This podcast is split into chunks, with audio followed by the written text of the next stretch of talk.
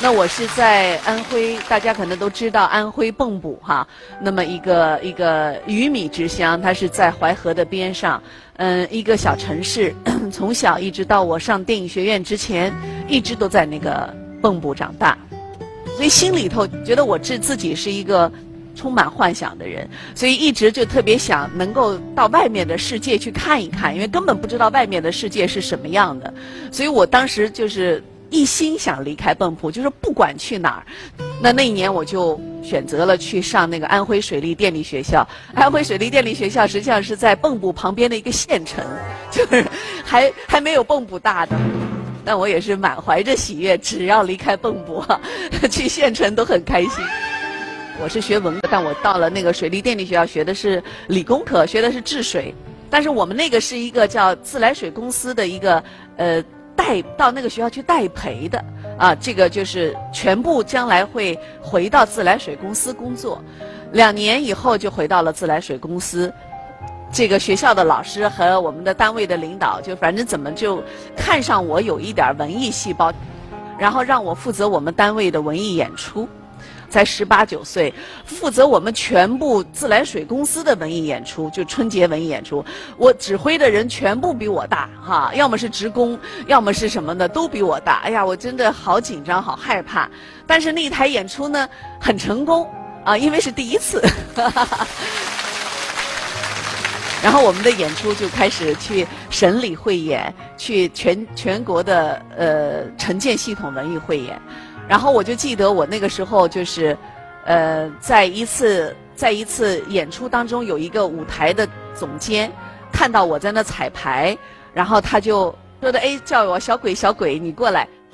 他说你的舞台表现力很好，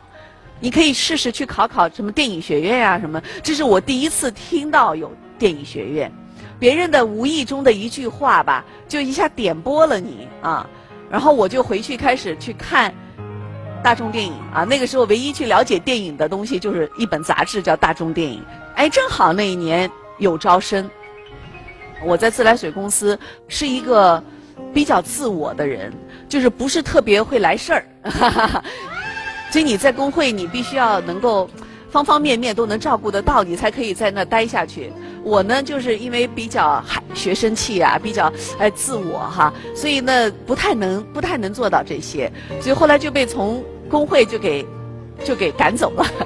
然后就开始去水厂的各个行业都做了啊，就包括呃到泵房里去看看着泵房按仪表，我当时就是一个人要在那看着那个路气的表。他那个当时那个是很危险的一个录气的罐子，就像那个氧氧气瓶一样的罐子，就放在那旁边。然后他那个一个表就在那有个小浮球，你就看着它上下跳动。比如说，它就必须要在呃那个数字，比如说一点二到一点四之间，因为它要是太大了，那个录气太大了，水里头就会有那个味儿。但是录气要太小了呢，它就起不到杀菌的作用。你你不你就调整一下，其实基本上不要动什么。那对对很多人来觉觉得这是一件很好的工作。你看我坐在那儿没事儿，就看着这个 多么轻松哈。但是其实那个路气很危险，一旦爆炸人就没了啊。然后我就会带着书在那看，一边看着表啊，看看啊，在一点二、一点四之间，一边就看书。那内心里头就在想，一定要离开这个地方，我一定要改变我的命运。那。怎么去改变？那个时候也是唯一的一个改变命运，就是考大学。知识改变命运，哈。正好那一年，我爸爸说要来北京出差，然后我说那我就没来过北京，哈，那很向往这个伟大的首都，说那我就来北京来旅游一下啊，然后顺便去考一下电影学院，啊，就是其实真的是一点希望都没有抱。因为因为完全跟这个行业没有关系哈，就没有人教过你，没有人辅导你，也不知道这个考试应该怎么考，就就这么来了。嗯，反正无知者无畏吧，我觉得。然后我就特别放松，因为不知道考试会是什么样的，没有任何精神准备，穿的就是完全是素素的啊，然后也没有化妆。我记得考考试的时候，考官到了那以后，让女孩子说：“你们都去拿水把把把妆洗了。”哎，我心里还挺高兴的。我想，你看我就没化妆。反正就是我觉得那那个考试的时候，当时是有呃老师出了一个题目：唐山大地震。那老师的前提就是说，地震之后，地震的时候你正好出差在外，然后呢你不在不在家里，当你回来的时候，你面对的是一片废墟，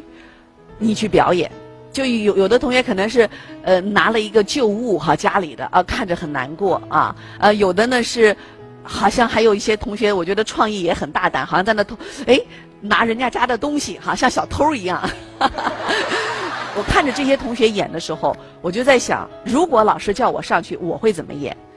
有一个伟大的画家叫德拉克勒瓦，他的一幅油画叫墓地上的孤女。呃，因为这个我也要特别感谢我的这个父母哈，他们虽然说不是从事艺术工作的，但是他们都很热爱艺术，啊，从小我们家里的书就特别的多，每个家庭时候都很困难，但是我爸爸都给我们订这些，就是这些画报，《富春江画报》《连环画报》这些这些美术的这些画报，所以我们每个月都能够看到很多的世界名画。啊，其中这一幅画就是我当时看完以后，我就当时哎呀，看完我就哭了，因为我我就看到那个一个女孩，她就是很大的一个特写到这儿哈，一个脸，她的背景是那个墓地，都是十字架的墓地，然后她就坐在那儿，眼睛里头含着眼泪，张着嘴巴，那个女孩长得并不漂亮，啊，但是你从那个表情那个样子，你就感觉到。哎呀，我当时我就想，要是我的家人不在了，要是我的父母不在了，我成一个孤女，我一个人在这个世界上，我是多么的凄凉，我是多么的难过。所以我看到那幅画，我当时我还小，我就哭了。但是当老师出这个命题的时候，我就想起来那幅画了。所以就是说，你日常的积累哈，在你该用到的时候，说机会给有准备的人，该用到的时候你就用到了。所以当导老师后来哎说叫我上去的时候。我自己就走到那个台，像这么一个台吧，我就走到这个拐角，我就自己就这样坐下来，我就这么坐着啊，让同学走来走去的，我就这么坐着，然后我就一开始就这么低着头，然后等到我自己我的感情比较饱满的时候，我就抬起头，我眼睛里头就含着眼泪啊，我其实表现的就是那幅画。这个现在我的这个主考老师每次给同学上课的时候都好，经常拿这个来做比喻哈，叫唐山大地震啊。因为老师后来说我表达出了一种生命感，所以我那天考完三试以后，我并不知道我能不能考上，但我已经很有信心了，因为就像你们都是主考老师吧，所有的人都在看我啊，所以你就从那个目光里头，你已经能感觉到。他们对你的那种欣赏，这个东西是没有、没有、没有隐藏的哈，嗯，然后哎呀，我就很高兴。然后后来记者采访我说：“你如果要是考不上，你会怎么样？”我说：“如果考不上，我觉得我也非常开心。就经这一天的经历哈，从早晨一直考到快傍晚，我觉得我把我这一生，我二十二年来，我所有的东西我全用上了。”我读过的书，我看过的美术作品，我的亲人的离世，我的所有的经历，在水厂的经历，我觉得我人生二十二年来我的酸甜苦辣，在这一天里我全部释放了，所以我觉得特别过瘾，就是这就是演戏带来的过瘾的感觉。其实到了到了电影学院以后，我又觉得我是一个门外汉啊，因为院艺术院校其实。很多都是世家，像我这种完全跟这个没有关系的学生，不是就是还是比较少一点的啊，所以我完全觉得自己像是一个，真是一个村姑啊，进了这个 大观园 这种感觉，然后不知道自己应该应该怎么样去面对怎么样，而且我一直怀疑我自己啊，我我觉得老师肯定看走眼了。就是我，我其实我自己觉得我不适合当演员，因为我觉得演员是那种奔放的啊，是那种热情的，是那种啊说来就来，而且特别不怯场、特别大方的那种。我呢是一个挺害羞的、呃不自信的哈，然后那个呃很很放不开的，呃让我叫一声我都不敢叫出来的，是属于是那样子的一个人。所以其实大学四年。我虽然大学第一年就开始拍戏，就刚才说的《悬崖百合》哈，而且第一年拍的这个《悬崖百合》就得了飞天奖的优秀女演员奖的提名，但是我自己一直不自信啊，我一直不自信，我自己就觉得我不适合当演员。你看我第一次站在那个颁奖台上，一九八九年就是飞天奖，当时给了我一个证书，我拿着证书我还想，我说下一次我一定要站在这儿拿着奖杯，但是这再一次站在那个讲台上拿奖杯的时候，就是十年以后，而且这十年对于一个女演来与女演员来说是非常非常重要的十年。第一次拿奖的时候应该是二十二岁，再次真正拿奖的时候是三十二岁，所以他们看我说：“你你没没演过少女，你怎么都是少妇？” 因为我那个黄金的这个少女阶段，我是我是我是我是在摸索当中，是没有人发现我的。然后就在想，演员很被动，因为永远都在等待啊，等待说：“哎，导演来找你，谁来找你？”哈，当别人没有人来找你的时候，你就。我也不会说主动去找别人，那个时候也没有经纪人，也没有人帮你推荐戏呀什么的，那就是这种生活，我觉得太痛苦了，所以我那时候就想，哎呀，干脆我就不演戏了，啊，我就去做别的吧。我那个时候我记着，我正好因为我我已经结婚了嘛，我的先生我就他去美国拍戏，我就跟他一块儿去，远离了这个环境，远离了这个这个娱乐圈哈。远离了这个周围的人，然后到了另外一个陌生的环境，每天在那学外语学外语。突然有一天，我就觉得我的内心里有一个声音告诉我，说，其实做演员是你的所有的梦想里面最璀璨的一个。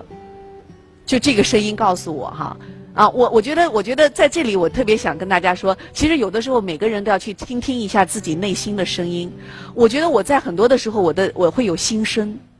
我的内心会告诉我，我应该怎么样啊？像我的姥爷去世的那一天，我在墓地上，我的心里就有一个声音告诉我说：“你的童年结束了。”啊，然后像这个时候，就有一个声音告诉我说：“其实演员就是你最璀璨的一个梦想。”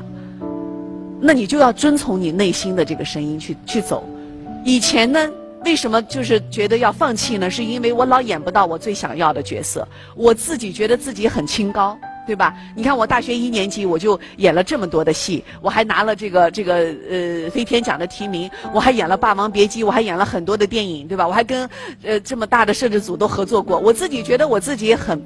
很很自视清高，我是电影学院的这个表演系毕业的，所以我那个时候我是哎呀，我是不会，我就觉得好像电视剧我不会去拍的啊，那个太通俗了。我要拍就拍电影，都是。就给自己的设定，给自己设定了很多条条框框。其实不是说没有机会，而是因为自己觉得自己，哎呀，这个我不愿意演啊，那个我不愿意演，是这样子的哈。而想演的东西，人家又不找你，因为你没有那么大的名气。那但是我这次我再次回头来的时候，我就想，我不去去选，当然我还要去选我自己喜欢、有感受的角色，但是我不去想那个结果。我并我原来想的是我要像谁谁谁一样，我要像谁谁谁一样。我现在没有，我是觉得我就是我，我成了就成了，我不成了，我就是说本着我对于演戏的爱好，我去享受这个演戏的每时每刻。我在剧组里，我跟大家在一起，然后我的那个每一个瞬间，我觉得我去享受它就行了。唯一我能做到的是，今天有人来找我演戏。我就把这一个角色演好，哪怕他是一个很小的角色，我把它演出光彩来，大家就会看到那一个一个小角色的光彩，你最后就能够演大角色，是不是？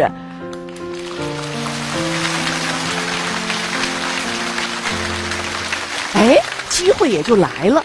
啊，然后就牵手就找到了我了。当我看到这个剧本的时候，哎呦，我觉得这就是我等待已久的一个角色，啊，然后。就这么拍了啊！幸福其实跟成功关系没有那么大啊。幸福走到今天，我的感觉是幸福其实是知足。像这个四十岁的年龄的时候，你就开始对吧？就是这个孔子说“三十而立，四十而不惑”哈。这个你就开始慢慢的就会觉得有些东西可能。就原来是想要的特别多啊，原来这个也想要，那个也想要，什么都想要，觉得整个世界都是我的哈，应该是我的。但是你慢慢你会随着你的成长，你会发现，哦，这个不是你能驾驭的，这个是不属于你的。然后你慢慢慢发现，其实你能拥有的是很少的，而你就去珍惜你那拥有的那一份东西，就够了。嗯，所以我就觉得知足常乐。嗯。我有一年，我是记着零三年，我一年全在拍戏，呃，那年拍了这个呃《中国式离婚》啊，拍了那个《好想好想谈恋爱》，拍了那个呃《穿越激情》，还拍了一个电影叫《台湾往事》，拍了四部戏，基本上没有休息。等拍完最后是中国式离婚，我就拍完我就带着小孩家人到了那个三亚，然后早晨打开那个窗户的时候，看到外面的大海，哎呦，我当时的那个瞬间，我就觉得天堂不过如此。就是我我我当时的感受就是，当你经历过那种摸摸爬滚打，当你在那个泥沟里头爬过，当你不知道前途未来是什么的时候，你有一天当你站在一个美丽的地方，你才能享受到此时此刻是多么的美妙。如果你每天都在那儿，你根本不感觉。所以，所以人生需要历练，人生需要经历。今天所有的痛苦都不要去埋怨它，都是你的财富。就像我现在演的这个契诃夫，他二十多岁就患了这个肺结核，他四十四岁就死了，啊！然后那天一个朋友说，上帝是拿着他的手在写作，他不经历这些痛苦，他怎么能够感受到那么一些东西呢？对吧？我觉得是没有白经历的，把它好好的保存起来，作为自己的一个动力。然后随着你的年龄的增长，你就会觉得，啊，其实你要的就那么一点点。谢谢，谢谢，谢谢。